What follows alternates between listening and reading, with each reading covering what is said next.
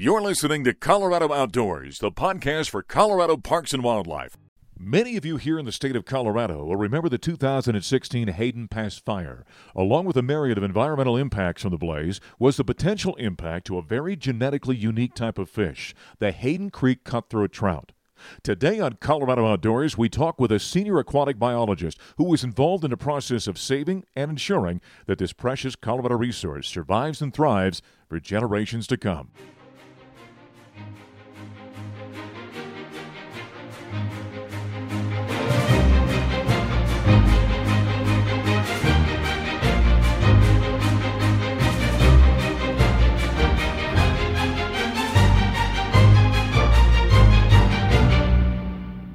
Listening to Colorado Outdoors, the podcast for Colorado Parks and Wildlife. I'm your host, Mark Johnson. The podcast is powered by Great Outdoors Colorado. GOCO invests a portion of Colorado lottery proceeds to help preserve and enhance the state's parks, trails, wildlife, rivers, and open spaces. Its independent board awards competitive grants to local governments and land trusts and makes investments through Colorado Parks and Wildlife. Created when voters approved a constitutional amendment back in 1992, GOCO has committed more than $1.2 billion in lottery proceeds to more than 5,200 projects in all 64 counties without any tax dollar support.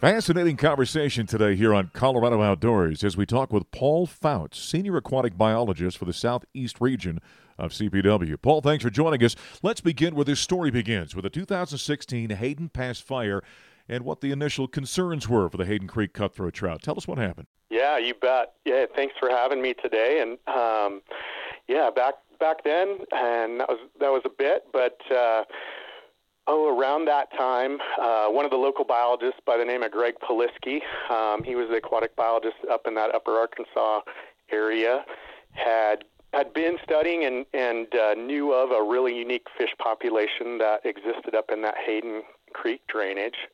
And when that Hayden Pass fire came to be and, and kind of exploded on the scene, um, he immediately became concerned about this population of fish that, you know, we knew about uh, that existed there in that drainage and only in that drainage. So he, in concert with uh, Forest Service, a lot of local, you know, entities in and around, uh, you know, the Salida area and within Chaffee County, put together an operation to go in and rescue those fish. Um, and it was kind of an unprecedented unprecedented thing for us at CPW, but Greg brought together a group of people with the Forest Service, and and uh, we went through oh like a day of fire training. A lot of us, you know, um, didn't have any background in fire or mm. anything like that, and so we brought biologists kind of from all over the area throughout the southeast region. Um, district wildlife managers, different people throughout CPW and hatchery folks, even people from our research section kind of um, got together with the Forest Service, who are often, you know, experts in, in fire and dealing with wildfire and that kind of stuff, and put together this rescue effort. So we took all these people up into the drainage there after, you know, a thorough training and, and whatnot, and it was a pretty extensive exercise. We broke off into teams. We had we had teams set up where uh, you know people had backpack electrofishers, which are electrofishers we put put on to sample fish.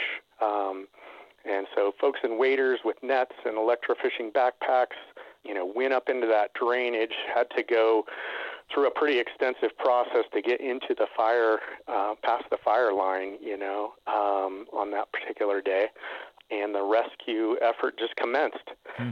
We were able to take, I think, 196 fish out of that Hayden Pass fire, fire zone, and um, once we collected the fish, we brought them into coolers uh, that were on oxygen, had oxygen tanks running to them that were on ATVs and trailers, and basically took the fish out of there um, in that single day with the help of the Forest Service and a lot of other uh, partnering uh, entities. So. You, you, know, here in the state of Colorado, we're, we're far too familiar with wildfires and how intense that can be. That that had to be quite an experience for you folks. Uh, not not being firefighters yourself, you talk about the training you had to go through. That fire burned just under seventeen thousand acres. That had to be a pretty intense experience for all of you folks. It definitely was. Uh, it definitely was new and interesting, and um, and uh, you know going through the training and and uh, you know what what to do in the case of you know um, a situation that where the fire would come down on you those kinds of things definitely was eye opening um, but you know the, the other side of that is uh, you know Forest Service is full of just very professional people. You know they know what they're doing. They're they're very well trained. They trained us very well and prepared us very well and and the situation was relatively safe for us, even though we were going past a fire line and, and all these kind of things. But uh, yeah, it's it's not unique to us to play with electricity and water as fisheries biologists, but to do that in a fire zone was definitely a unique experience and uh, and kind of put a whole nother level of uh, concern on the, on the situation for sure. I bet it certainly did. So you talked about the number of fish you folks were able to take out of the stream. What what then happened with those fish since they were they were pulled out? Yeah, so um, we had you know an effort kind of set in place of what we were going to do, and, and a lot of those fish were going to go into a hatchery to make make sure that uh, we could take them into a safe place that we had controlled, um, and so. About 150 of those fish went into our Roaring Judy hatchery in Gunnison, Colorado. Um, that's managed by a, a gentleman by the name of Seth Firestone, and um, so those fish were taken in there and and uh, and kept, um, and then we've used those fish obviously um, to propagate more fish, and then mm-hmm. another subset of those, a small subset of those, we took into a drainage that we had previously that uh, we thought would be good habitat. Um, and uh, that was in Newlin Creek, um, another uh, small creek, kind of in the in vicinity of, of Hayden Creek, up in that upper uh, Arkansas section of of that area. And so those fish went in there um, to essentially create a, a new natural population. Uh, the fish that then went into the hatchery have been propagated since, and kind of the story there was unique. You know, when you take a small group of fish, you're you're concerned about a lot of different things like genetic bottlenecks and you know problems with genetics with small populations. And sure. so we did a lot of research with those fish, and and we crossed them in ways to look at and see, you know, if the fish were, you know, most related or what were most distantly related, and if there were impacts to those fish uh, that we saw, you know, after those fish were crossed and stuff. But we didn't see any problems with that, which was fortunate. A lot of those fish were then actually taken to the uh, U.S. Fish and Wildlife National Fish Hatchery up in Leadville, mm-hmm. where they're maintained uh, to this day. And they're at the hatchery in partnership with the Fish and Wildlife Service up there. Those fish are propagated. We get the eggs from them, and then we take them actually back to our Roaring Judy hatchery in Gunnison, which is kind of a unique situation. Um, and the fish are raised there at Roaring Judy. And the reason that's done is up there in Leadville, the water is so cold that the fish don't grow quite as well as they do like at our Roaring Judy hatchery. So interesting. We, we've we've uh, worked in partnership with them to kind of make that happen. Here's kind of a simplistic question, but I'll go ahead and ask it anyway. I'm a simplistic guy.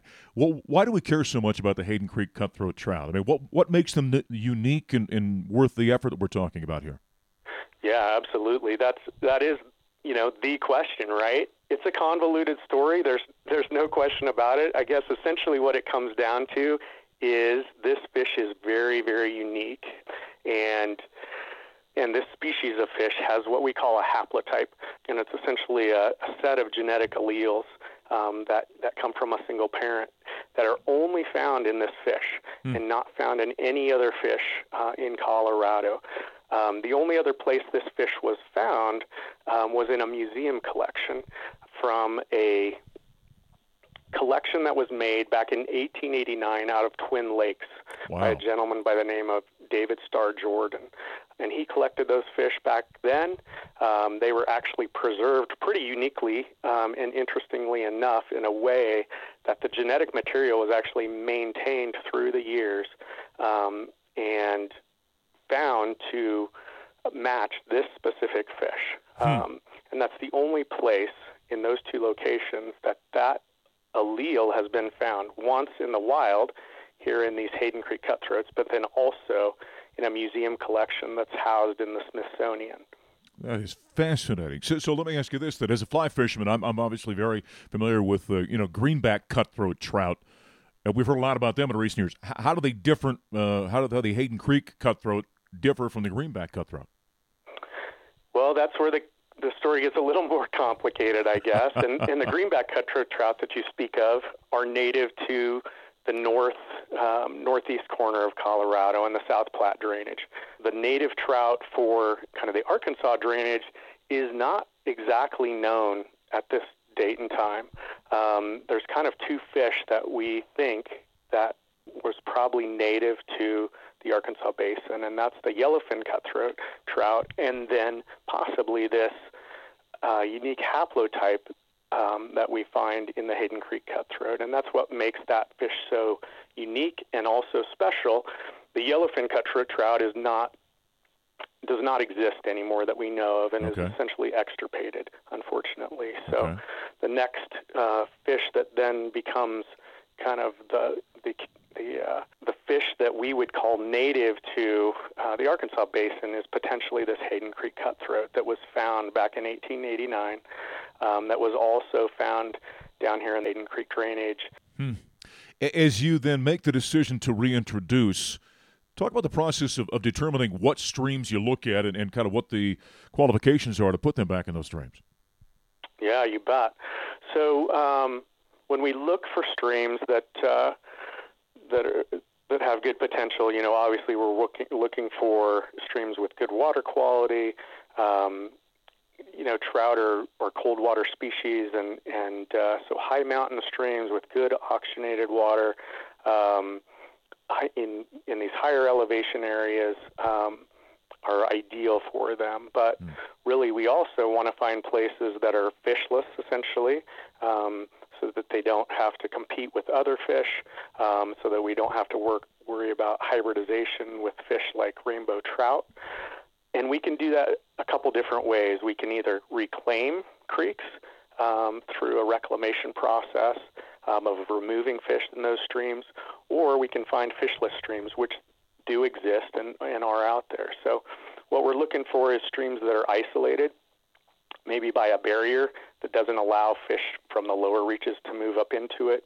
Um, and so we've we've identified a lot of those, and and over the last year alone, um, I think we've stocked uh, like seven new locations this last year in 2021. So wow. um, we have a target of how many you know we're trying to attain, um, and we're we're moving pretty quickly, actually faster than I think we uh, thought we would to achieve that target. So what's next then for the Hayden Creek Cutthroat? I mean, it sounds like CPW is going to keep stocking them when the opportunity arises. Do, do you think they can reproduce in the wild? Uh, is this going to be a, a, fish that you know us fly fishermen will be able to go fish for at some point in time? What, what's the future hold? Yeah, absolutely. That's kind of the intention and and the hope, right? And uh, it takes about three years of stocking uh, before we'll kind of leave a population alone, and then the idea is that those would then be self-sustaining. Um, and once we attain a certain number of self-sustaining populations, we'll kind of met our what we would call a conservation goal that we feel like they're secure on the landscape, that we don't need to worry as much about them, and um, hopefully that they're there for years and years and generations and generations for fishermen to enjoy. Paul, this has got to be rewarding work. I mean, I'm sitting here thinking about this. There was a possibility that the Hayden Creek cutthroat, because of the fire, could have been extinguished. We, we would be talking about them in the past tense. And yet, you folks go in there, you're able to save a, a good number of them, uh, help them reproduce, reintroduce. That's got to be unbelievably rewarding, I would think. It is. There's no question. Um, you know, our biologists, our district wildlife managers, our hatchery, our hatchery managers and, and technicians, we work hard, and that's you know that's that's our job. That's our our goal. Um, it is rewarding work, no question, especially when you're working with these unique species, and and there's a good outcome, like you said. Um, there could be a whole different story to that. Yeah, fascinating stuff. Love it. Paul, great information and congratulations on a success story. We appreciate you joining us here on Colorado Outdoors. Yeah, thank you so much. Um, I would like to add just real quick that you know it's it's not CPW alone that does this kind of work, and um, it's it's really through partnership and collaboration with private landowners, cooperating agencies like the U.S. Forest Service, the BLM, Fish and Wildlife Service, and some of those people I mentioned. Um, you know, here down down in Colorado Springs, the city of Colorado Springs, and companies like Colorado Springs Utilities uh, groups like Trout Unlimited. It's partnerships with people like that that allow CPW to conserve and protect, you know, unique species like this Hayden Creek cutthroat trout. So we don't do it alone, um, and uh, we're obviously working for the citizens of the state. You bet. Well, with any great collaboration, there's always a, a great deal of partnership and teamwork. Wonderful stuff. Paul, thank you. Thank you so much. Our thanks to Paul Fouts, Senior Aquatic Biologist for CPW's Southeast Region. An amazing success story of the survival of the Hayden Creek cutthroat trout here in Colorado. Remember, for anything and everything pertaining to Colorado parks and wildlife, go to our website at cpw.state.co.us. Thanks for joining us on Colorado Outdoors, powered by Great Outdoors Colorado. I'm your host, Mark Johnson. Until next time, get out and enjoy the great outdoors in our beautiful state of Colorado. Colorado Parks and Wildlife is a nationally recognized leader in conservation, outdoor recreation, and wildlife management. The agency manages 42 state parks, 960 plus species of wildlife in Colorado, more than 350 state wildlife areas, and a host of recreational programs from hunting and fishing to the state's trails program, boat registration, snowmobiles, off highway vehicles, and more. All of its management is in perpetuity for the enjoyment of Coloradans and its visitors.